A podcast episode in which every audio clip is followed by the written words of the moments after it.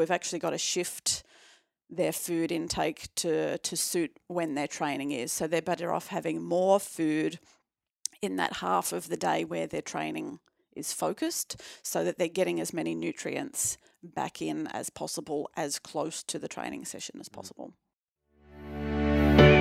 You're tuning into the High Performance Path podcast, and I'm your host, Alex.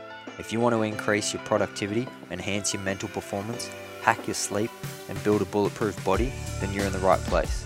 Get ready as we dive into interviews with performance coaches, business owners, and health professionals to find out their daily routines, habits, and movement practices. Alright, let's go.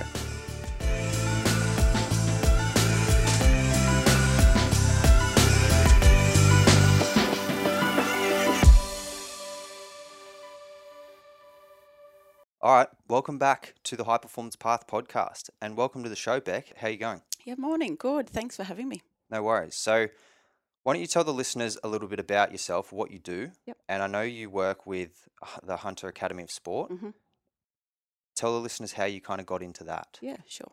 Um, so I'm an accredited practicing dietitian and also an accredited sports dietitian. Um, so I do work in my private practice, Nutrient Nation, which we're based within the Hunter Academy of Sport. Okay. Something a lot of people probably don't know about me is that I also work at the university in a research position Oh, as well. okay. Oh, interesting. Yeah, so I'm a researcher uh, and I try to incorporate that into the private practice Yeah. where possible. So when I came through uni and finished uni, I did my PhD in human physiology. And in the final year of that, I set up my private practice in the hope that I would have some work coming out of that. And then I was lucky enough to get a full time position at uni at the same time. So since 2016, I've sort of been juggling the both of those. When I first started in my practice, though, I started off um, within a gym in town in Newcastle West. Was there for a few years, uh, and then the lease ran out there, so we were looking to move, and the gym was looking to move to McDonald Jones Stadium, which is where I am now, uh, and we were looking for an office space for me to move with them, um, but unfortunately there wasn't an office space in the area where they were going. So I sort of reached out to the rest of the building so that I could still be in the same vicinity. Um, and I was lucky enough that the Hunter Academy of Sport had an office space that I could actually rent. Uh, and it turned out that only a couple of weeks beforehand, um, their sports dietitian had moved on. Oh. So it was a bit of a, a lucky turn of fate, I think, because sports nutrition has always been the biggest passion for me in dietetics. Um, so that was back in two the end of 2018. So that's when I first moved into the Hunter Academy of Sport uh, and became their consulting sports dietitian as well. So it was a pretty cool way that it came about Yeah, awesome. ending up there. Just fell into place. Yeah, yeah. So it was good. How did you find your kind of passion? How did you realize? Uh, when did you realize that you had such a passion for sports dietitian or dietitian and then sports Yeah, dietitian? yeah. Look, going through high school, I always loved nutrition. I was always looking into different foods, what nutrients they had. I would train a couple of times a day at the gym. I'd go to work as well. I wo- like after after high school, I worked in hospitality. You'd work sort of long hours of a night time. I'd still go to the gym, and I I really noticed the impact that poor nutrition could have on my performance, um, but also just not nailing it. Like, you know, you can have a healthy diet, but particularly when you're looking at sports performance, if you don't nail it, it can really have a big impact not only on your performance but your energy levels throughout the day, how um, how well you can concentrate throughout the day. And I think for me, it was more of a personal experience that I really noticed those things. But I wasn't ready to go to university then. Um, I just wanted to work. I wanted to travel. I wanted to have a bit of fun.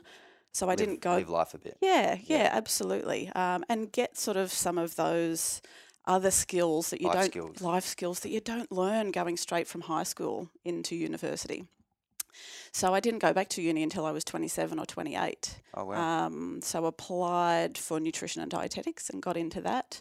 Um, and always knew I wanted to do sports, but you you definitely get told that it's hard to get into that area. you area. got to work your way up. To Yeah. focusing on that. Yeah, yeah, absolutely. And the job opportunities in that space are pretty tricky to get into. So Yeah. I just thought, well, you know, I'm going to create my own. Um, so working in the gym initially with my private practice was that starting point. Mm.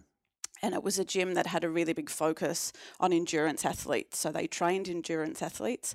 So then I got to really get into that nutrition space with Yeah, them as well. Yeah.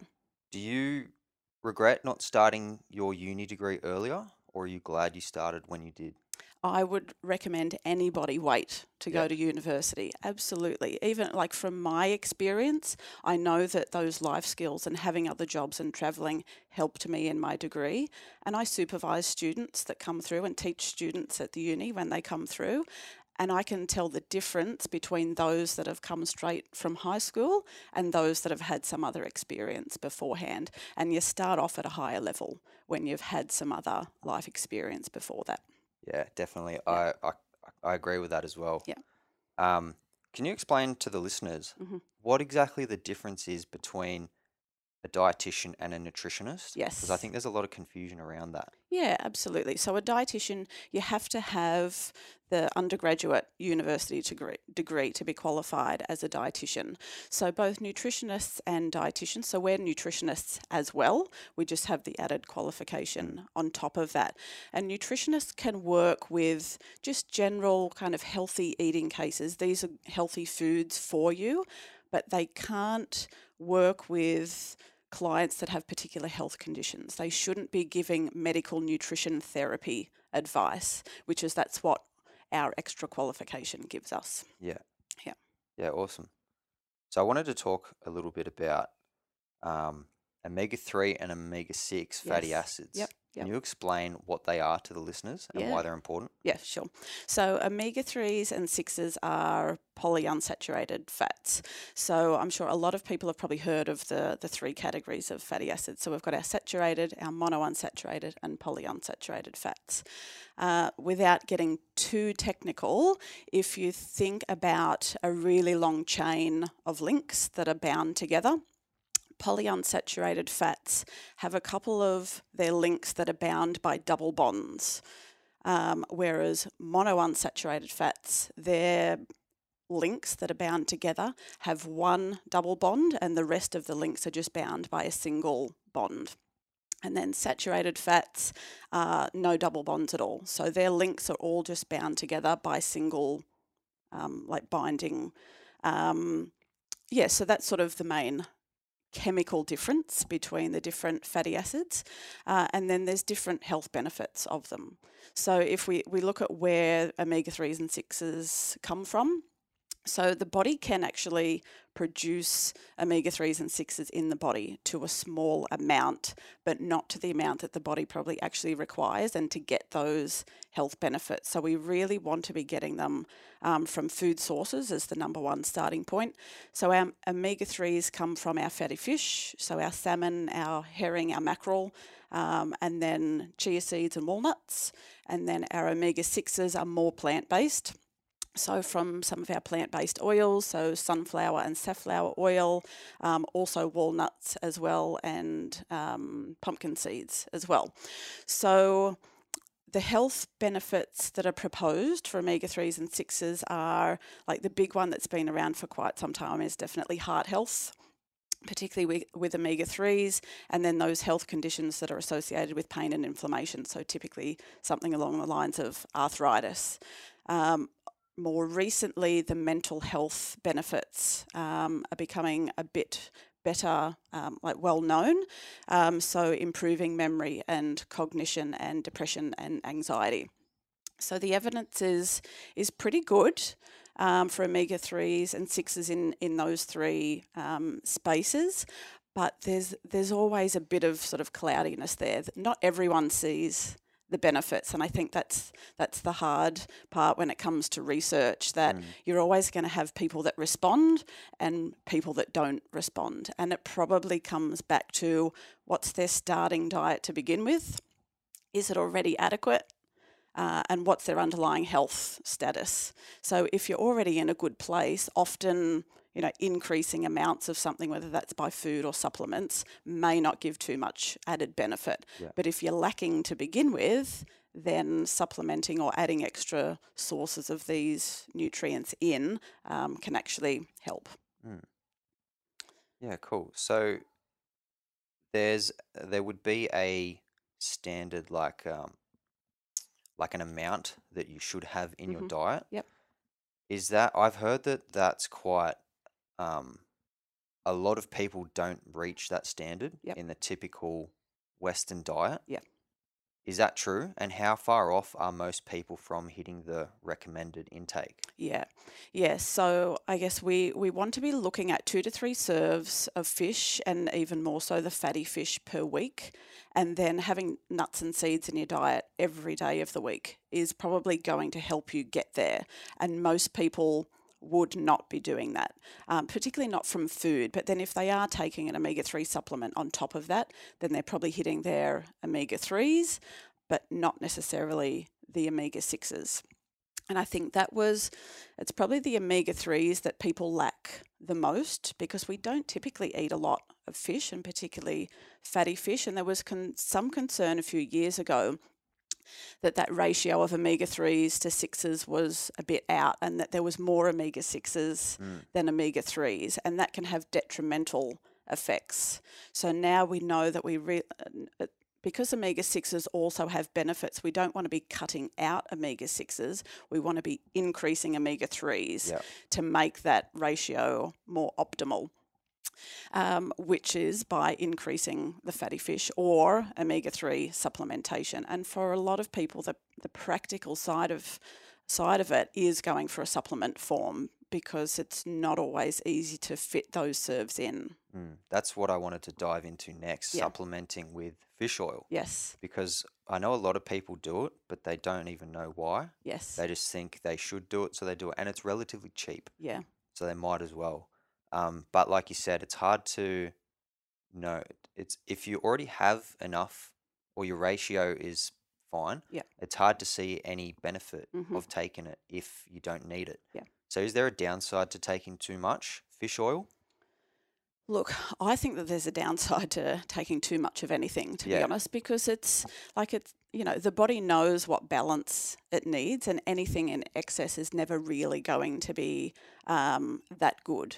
Um, you're going to get some kind of side effects. You know, people that take fish oil know that uh, you might get a bit of reflux, and the, that fishy taste is certainly not ideal. So if you start increasing that, um, you're going to get more of those side effects.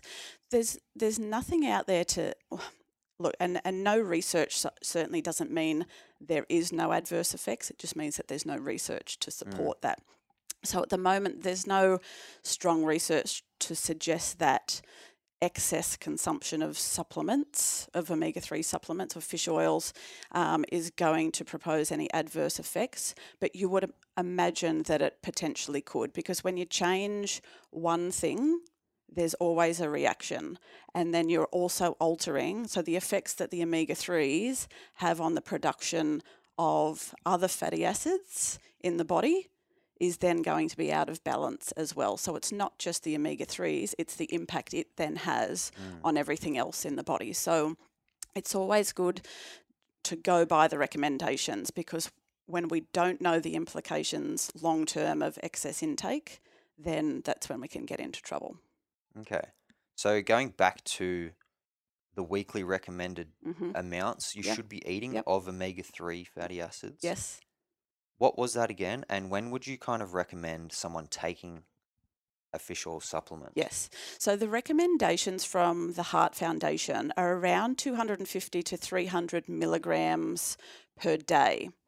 Um, so that can come from your fatty fish or it can come from the nuts and the seeds that we spoke about before.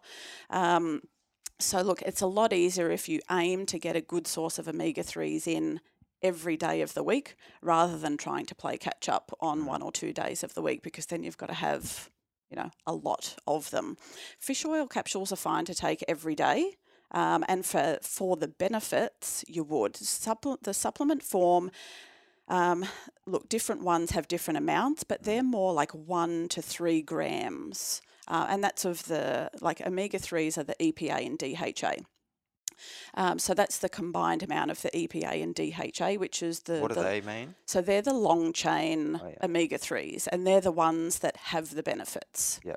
so if you find a supplement um, that doesn't have those in them, it's not going to be as, as beneficial. So I know that there's some plant based or some vegan omega 3 supplements that are out there, but they don't, because they're not sourced from a marine source, Yeah, okay. they don't have EPA and DHA. So they Ah, yeah. don't have the same benefits as a marine based omega 3 supplement. Okay. So I know that vegan omega 3s are quite big Yeah. at the moment. Definitely, Um, yeah. And people just don't realise that they don't have that active ingredient mm. that we really need in there. The body, so the body can convert the the plant based omega 3s into sort of the beneficial omega 3s that we need, but not to the amount that we need it to be. yeah. yeah. Right. So, what do you recommend? So, what do you recommend to the listeners that are maybe vegan? Yeah.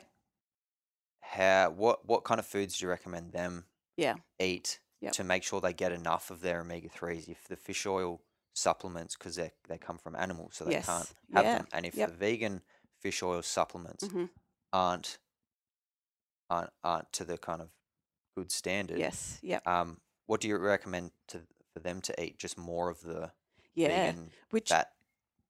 Yeah, which is hard, which is typically um, like your walnuts and your chia seeds are more um, the nuts and seeds that have omega 3s. Yeah. So they're going to need to be increased. So you might have a few walnuts in the day. You might make um, oats or a smoothie that has the chia seeds in there, and you might consider having potentially the supplement at the same time so that you're getting an increased amount of the the non-marine sourced omega 3s to give your body the best chance to build as much as it possibly can. Okay. Yeah.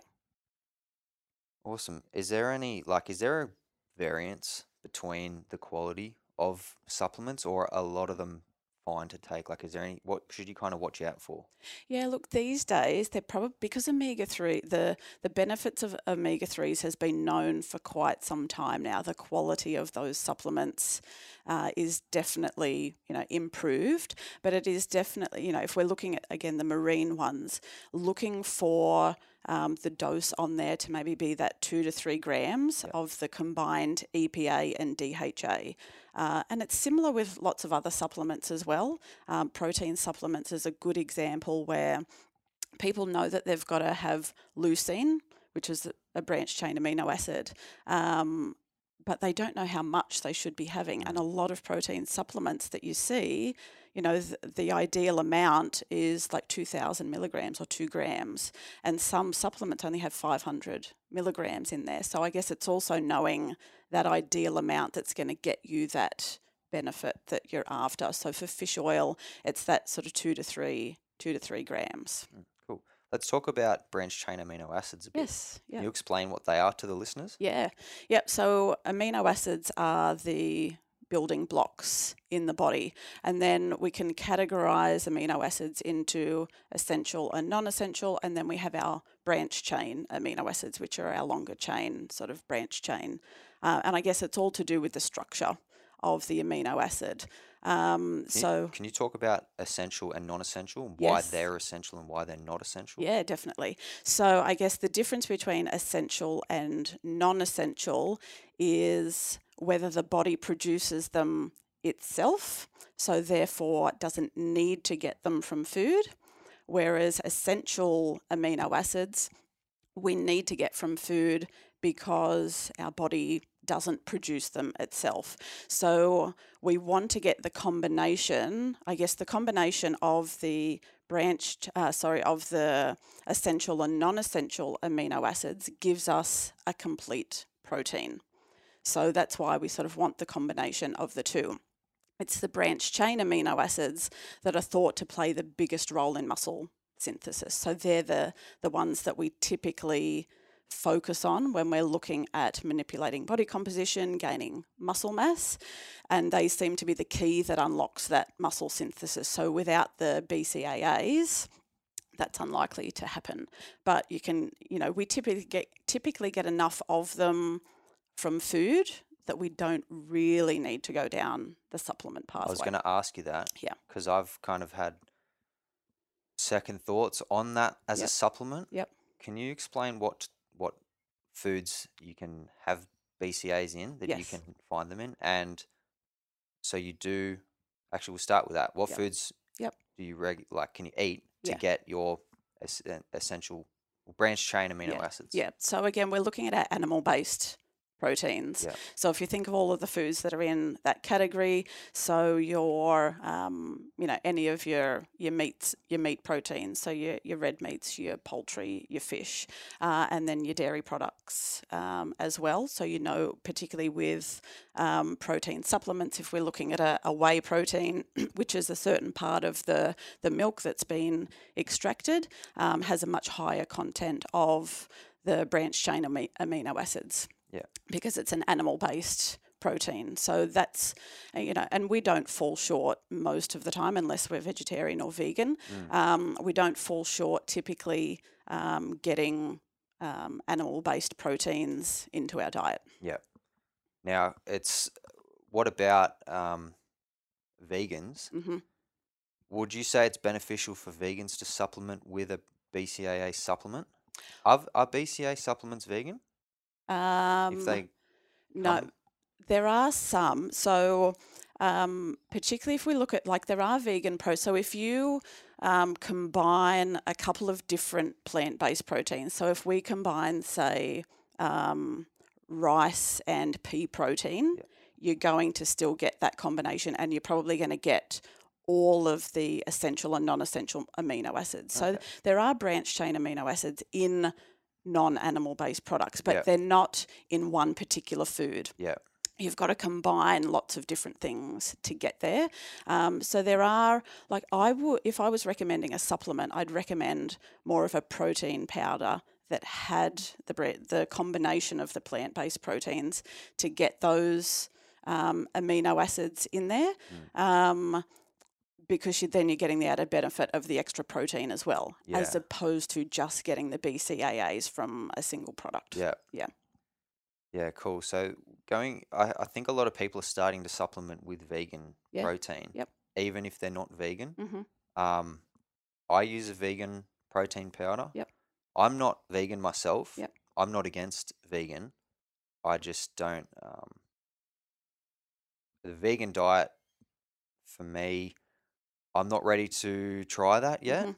For me, because my diet, I'm, I seem to be going fine with how I am. Yep. Um, I will try it one day, mm-hmm. but I haven't tried it yet. Yep. Um, now I do. I have wanted to cut down a lot of my dairy intake, Mhm, yep. and so that's one of the swaps I've made. I've Yep. I've gone to a vegan protein powder, and that's a combination of rice and pea protein. Mhm. Now there's, I think you can get hemp protein as well Yes. with vegan protein powders. Yep. Is there anything you should watch out for, or that you recommend? I know you just mentioned maybe a combination Yeah. of rice and pea. What about hemp protein?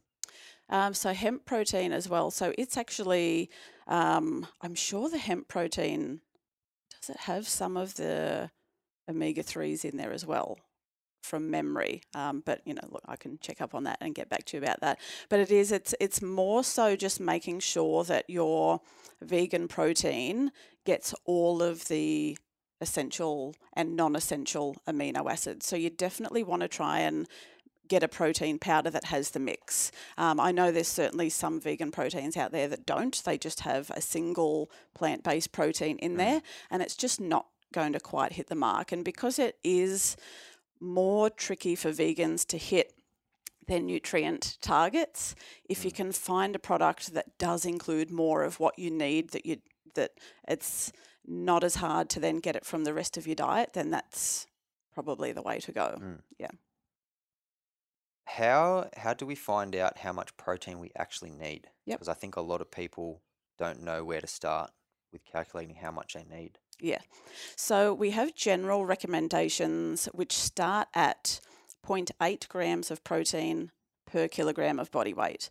And look, that's for the general population. So that's sort of the minimum amount of protein required um, for good health. For like non-athletes, yes. because it would be different, wouldn't it? For Yeah. athletes and for general population. Yes, yeah, definitely. So then it goes anywhere from sort of 0.8 grams per kilo up to sort of two to three grams of protein per kilogram of body weight. And where you fit on that spectrum is going to be dependent on um, of course, your body weight, because it's a per kilo calculation, um, your training load, so how many days per week you train, the duration of your training sessions, and then, of course, probably the biggest factor is the type of training that you actually do. So, if you do more resistance based training, then you're going to be at the higher end of the spectrum Whereas if you're more of an endurance athlete, depending on how long your training sessions are, you might be more middle of the middle of the batch for aiming for protein. Um, so it's not it's not too difficult to work out once you sort of know what what those numbers are. And if you've got a way of of measuring whether you're maintaining muscle mass throughout sort of you know week to week through your training program, if you're maintaining muscle mass, you're probably getting a decent amount of protein. If you notice that you're struggling to maintain muscle mass, protein is an obvious starting point to potentially increase and make sure uh, we're getting enough. But I think it's protein's definitely the space that's changed a lot over the last few years. We used to just calculate a total amount for the day and say, okay, well, as long as you hit that, then that's fine. Um, but we look at it very differently now. It's more about the spread of protein across the day. Mm. So if I calculated that you should have 120 grams of protein in total in the day, I'd probably look at splitting that into four meals across the day. So then looking at more um, four lots of 30 grams of protein mm. across the day. And I know then that that 30 gram amount within a particular meal is also sort of that ideal amount for muscle synthesis as well. Yeah, there's a couple things I want to ask you based off what we've just said. Um, but for so timing mm-hmm. of nutrients, yes, I want to dive into. Um, but before, I've um, I've recently kind of heard from a few different sources that too much protein, mm-hmm. there's nearly no side effects. Yep. So you're better off to be over your protein target than under your protein target. Yep. What are your thoughts on that? Do yep. you also agree with that? Yeah, the research space uh, has definitely changed um, in the high protein diet space. So we once thought that there was um, a negative effect of having too much protein, um, but research is showing now that that's likely not the case unless you're in a population that has an underlying kidney disease because the, the kidneys have to process the additional protein which places an extra load on them. So if we're a general healthy population, there's probably not too much of an issue with having a higher protein intake. My main concern, look, and I'm fine with slightly overshooting the protein just to make sure, but I don't like people doing it in excess because, again, it comes back to well, if I'm having far more protein than I need, what else am I missing out on? And that's the biggest thing for me because protein is not the only nutrient that we need to be concerned about. So if we're too high in one, it typically means that we're not high enough in others. Yeah, cool. So I think my thoughts on that are if your goal is to gain weight or gain muscle, yep.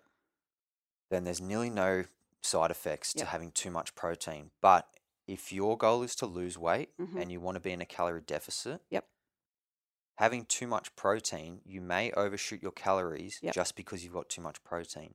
And also, if you're having, if you're hitting a protein target, yep.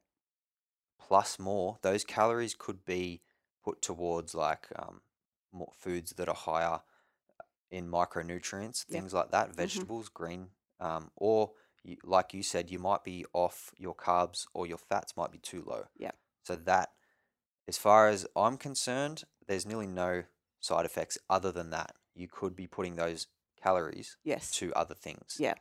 And on a calorie, I guess, just to point out, on a calorie restricted diet, we would typically increase protein a bit more because when you're in deficit, you're more likely to lose muscle mass, which is not going to be beneficial mm. for weight loss goals. So we yeah. would certainly increase protein to an extent. And yeah, as I said, look, there's there's no um, there's no research out there now to say that we can't have more protein than what the general recommendations Mm. typically are, and that can be beneficial so long as we're looking at the other nutrients in our diet and make sure making sure we're hitting hitting those. And for for muscle gain or weight gain, the main key to that is an energy surplus, not protein. Yeah. So you know it doesn't. As long as we're getting adequate protein, if it if the rest of it comes from carbs or fat, doesn't play an overly huge role. So long as we're in a surplus. Mm. If we're in a calorie deficit and a super high protein intake, we're not going to we're not going to gain weight and muscle mass. It's, we've got to have that kilojoule surplus to reach that goal. Yeah, sweet. Let's talk about nutrient timing a little bit. Yep. So, how important is timing around like this is for like kind of athletes? Yes.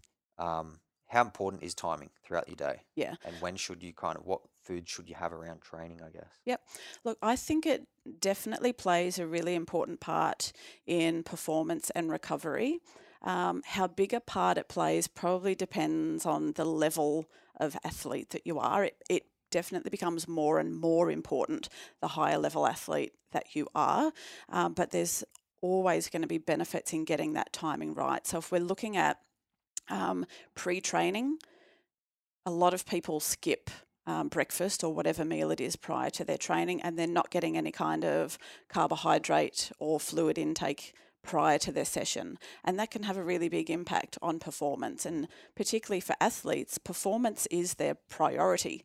So if they're not getting carbohydrates beforehand, then that's impacting performance.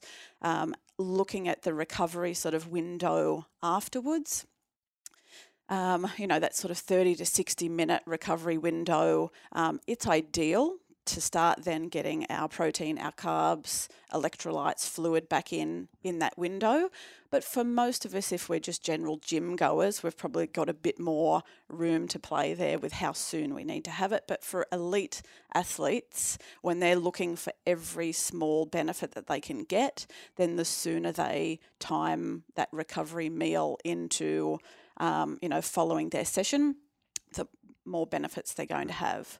Um, and then probably the again coming back to the protein across the day, it's probably the biggest nutrient timing um, one that we want to want to get right. So the the muscle will sort of continue to build and repair across the day, but if we don't keep feeding it protein across the day, the ability to keep synthesizing that muscle will decrease every few hours, which is when we then really want to top the protein back up again, um, particularly if we're doing a lot of training, because that's what's going to maximize the muscle synthesis across the day. So, um, you know, there's certainly benefits, more so timing around specific training sessions of the day where their training is focused so that they're getting as many nutrients back in as possible as close to the training session as possible.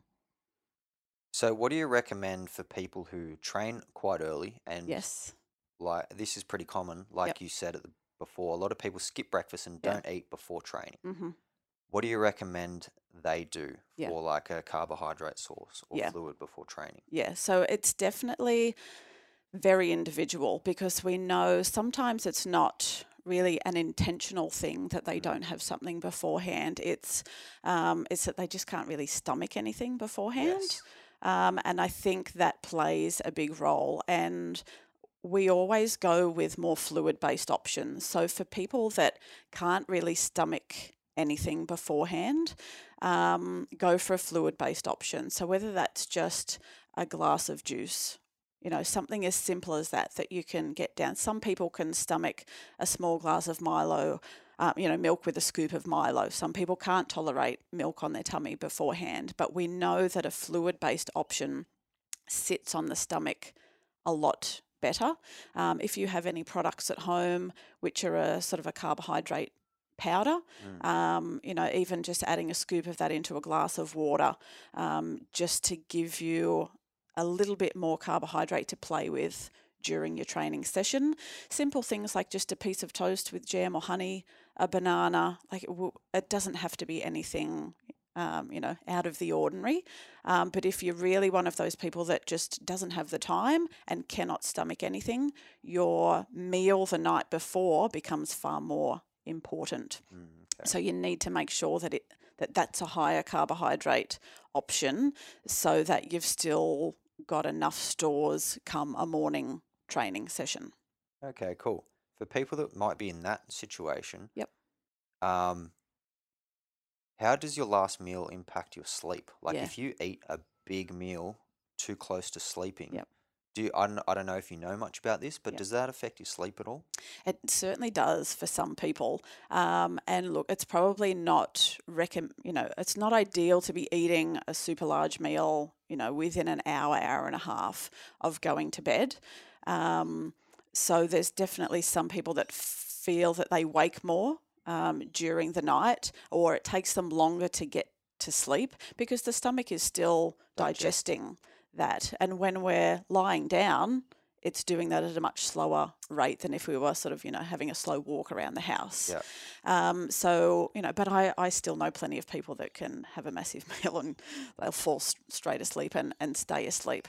Fluid is probably the bigger one before. Mm. Um, I know some people that train in the afternoon and even later evening.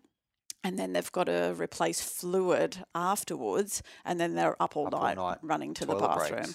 Yeah, so it, it's a really tricky one. I guess it's probably more you really want to make sure you're starting those sessions well hydrated, Yeah.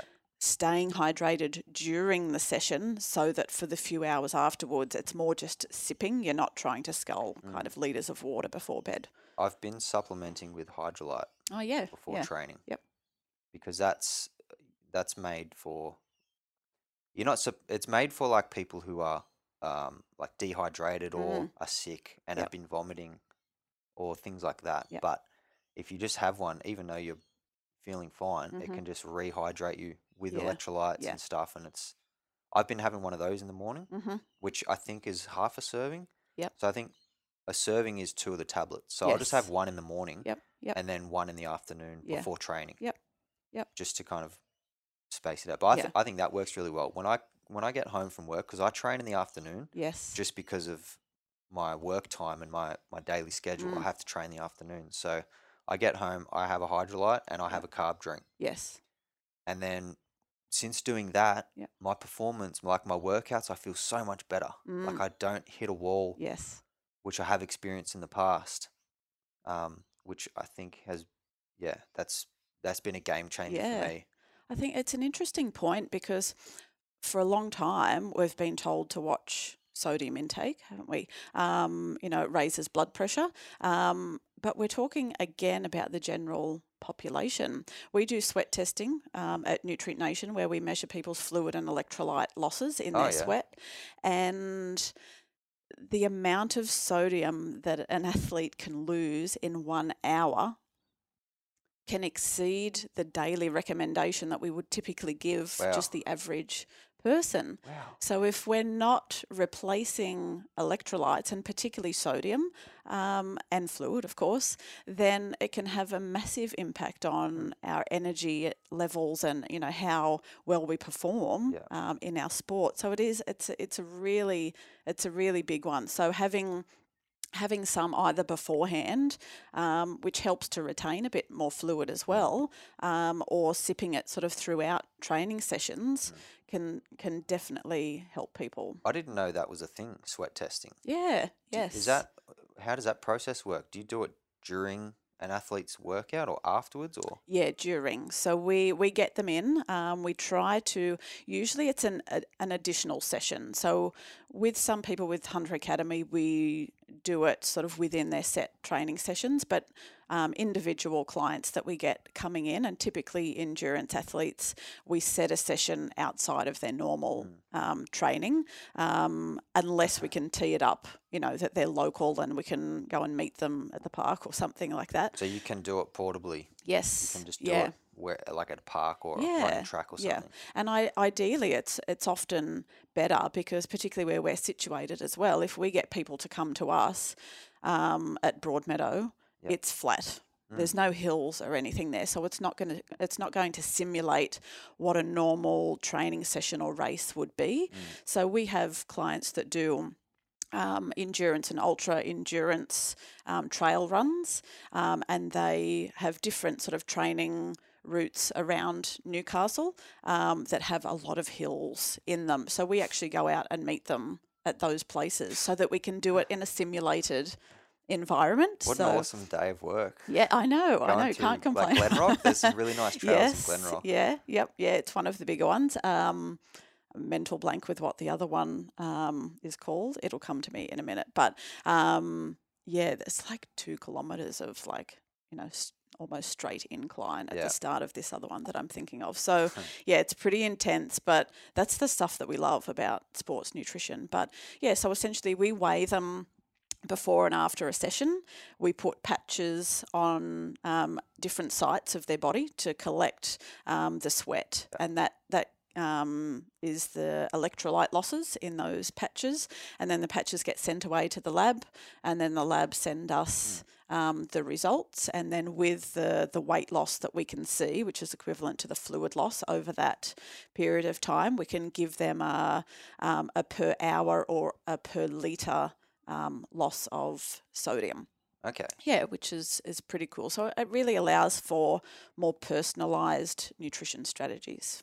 Okay. So is that what do you look what are you collecting in the sweat test? Is it just simply for that to c- Yes. to manage to measure the sodium loss Yes. Yeah. for nutrition strategies Yeah. during racing? Yeah. Is there yeah. a big variance of people? Huge. Because I know working in a CrossFit gym, some people just drip with sweat and Yeah. some people don't. Yeah. So those people will lose a lot more sodium, right? Mhm. Yeah. So we've look, females typically lose less fluid and sodium than males.